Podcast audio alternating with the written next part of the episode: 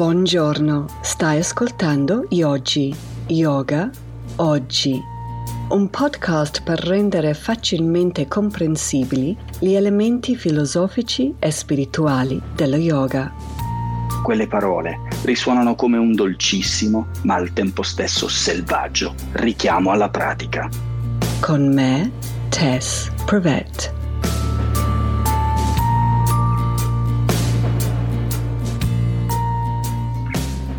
Devo ammettere che qualcosa di positivo è venuto fuori da questo periodo di clausura che abbiamo subito, almeno nella nostra famiglia. Cioè, le, le mie figlie hanno imparato a cucinare.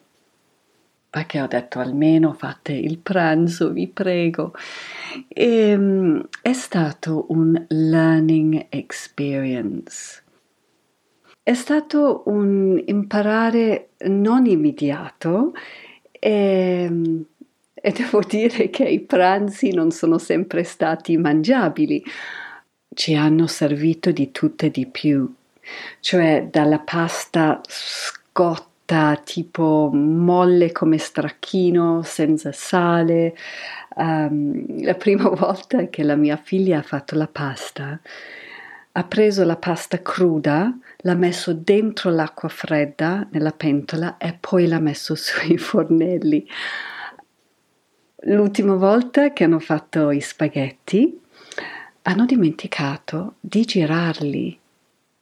Perciò quando è suonato il timer, quando erano cotti, era tutto un blocco intero, tutto un pezzo. Allora cosa hanno fatto? Hanno preso i forbici e l'hanno fatto a pezzetti, cioè mitici veramente. Sono stati creativi, diciamo così. La cosa più difficile, oltre a mangiare quello che hanno servito, no, sono molto grata. Um, la cosa più difficile per me era di non intermettermi, di non andare lì a dire ah ma avete messo il sale, avete girato la pasta, di non mettere la mia zampina. E per fare questo ho dovuto proprio togliermi del tutto dalla cucina in modo che hanno avuto la possibilità di sbagliare. E in effetti ha funzionato, cioè hanno cominciato a imparare dalle conseguenze delle loro azioni. Io sono convinta che mai più dimenticheranno di non girare i spaghetti, ma non perché l'ho detto io.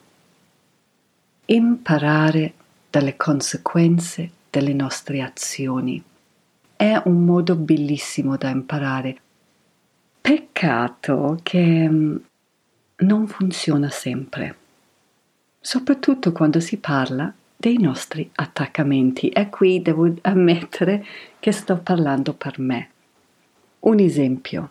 Io so benissimo che se io guardo quattro puntate di Fleabag continuamente prima di andare a letto e vado a letto tardi, il giorno dopo sto male. Ma nonostante, oh, ricasco. Non sto imparando dei miei sbagli, mannaggia. Così con i nostri attaccamenti è tutto un po' più complicato. In sanscrito gli attaccamenti si chiamano raga, si trova in capitolo 2, numero 3 del Yoga Sutra di Patanjali. Ed è un misto tra mm, desiderio, attrazione e brama. E sono un klesha. Un klesha vuol dire un ostacolo, perché questi attaccamenti vanno ad ostacolare la nostra pratica, vanno a togliere la quiete della mente, che è un nostro obiettivo, uno degli obiettivi della yoga. Creano turbolenza. Stephen Cope nel suo bellissimo libro La saggezza della yoga fa una domanda molto importante. Che è questo? Ma è vero che tutti i nostri desideri sono sempre afflizioni? E la risposta, per fortuna, è no. Sono solo afflizioni o raga se sono, secondo Stephen Cope, disturbanti, oscuranti o separativi.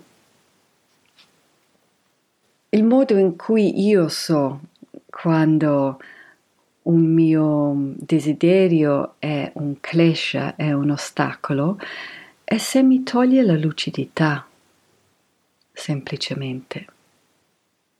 Anche Vijnana Bhikshu, questo commentatore delle Yoga Sutta di Patanjali, dice che non sono sempre dei klesha.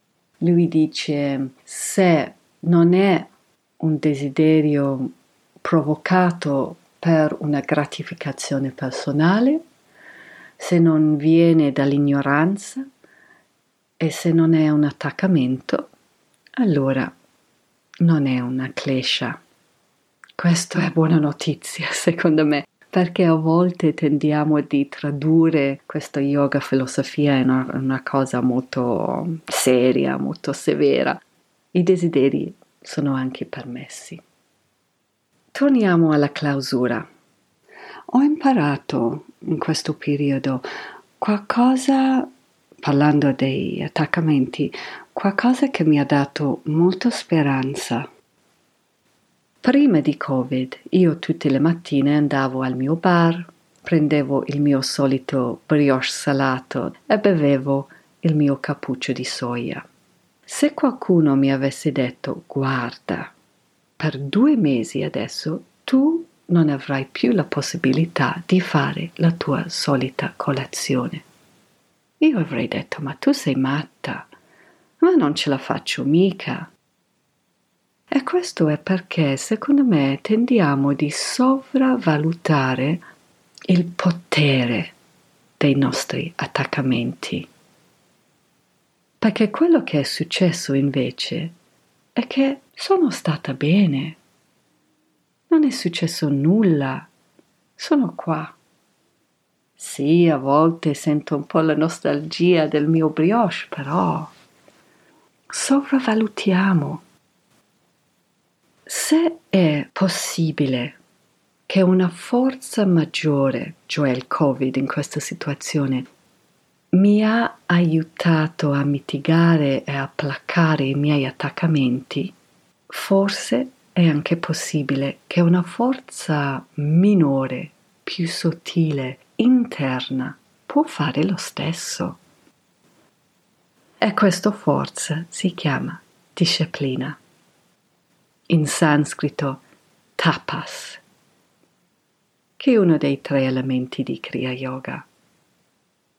E qui sentiamo dire no, ma io con la disciplina faccio una fatica pazzesca, non ce la faccio, eccetera, eccetera. Ma c'è una buona notizia, perché c'è un strumento che ci può aiutare, che forse tanti di noi stiamo già utilizzando. E questo è la meditazione. Cos'è il nesso?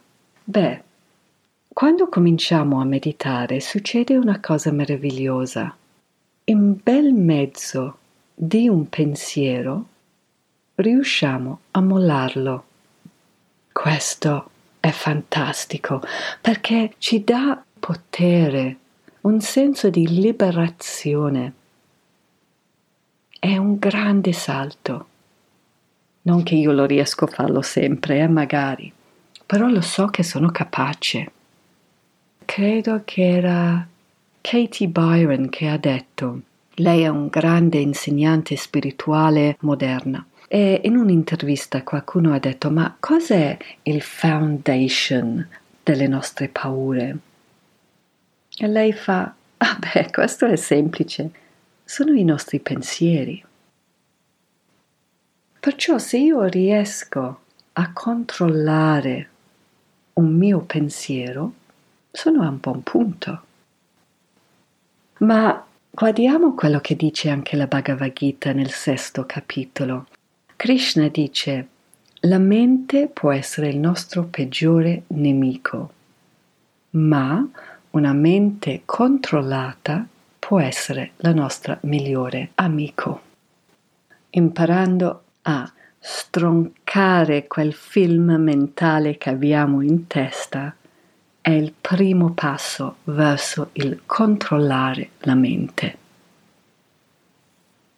Ma torniamo ai nostri attaccamenti. Quando sentiamo un impulso verso il, non lo so, diciamo il consumare un oggetto del nostro, del nostro attaccamento, del nostro desiderio, cosa succede? C'è un pensiero in corso in quel momento e il pensiero è io voglio. Se io riesco sul mio zafu, sul mio cuscino di meditazione, lasciare andare un pensiero, vuole dire che almeno in teoria ho la possibilità di farlo oltre il mio cuscino di meditazione. Vuol dire che ho la capacità di farlo anche davanti a Netflix, anche davanti al mio terzo caffè della giornata. Mi dà potere.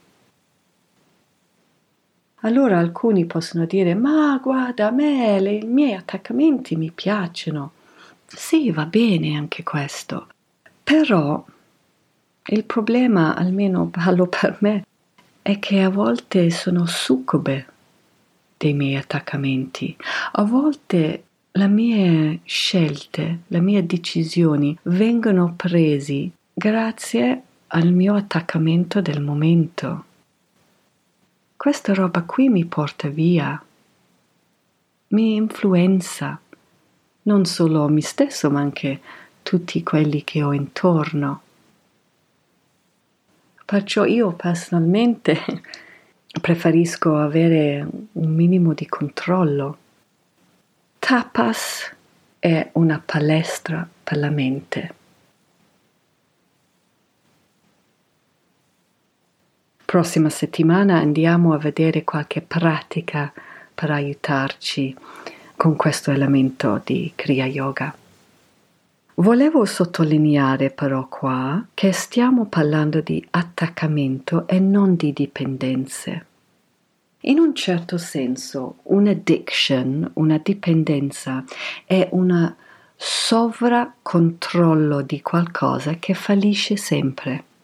Così se io provo a utilizzare tapas con mio dipendenza, sto aggiungendo extra control su quello che è già sovracontrollato e perciò rischio che questa roba qui peggiora.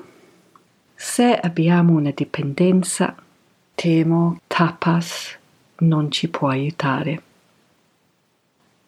E in quel caso sarebbe meglio andare a chiedere un aiuto da un esperto, perché non ce la facciamo da soli.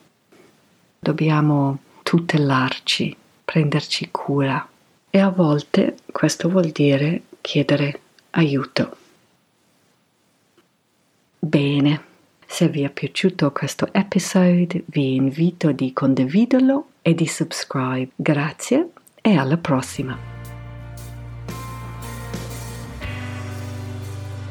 Volevo ringraziare Laura Kidd, cantautrice e produttrice discografica per la musica. Questo brano si chiama Slow Puncture. Per sentire di più vai a shemakeswar.com.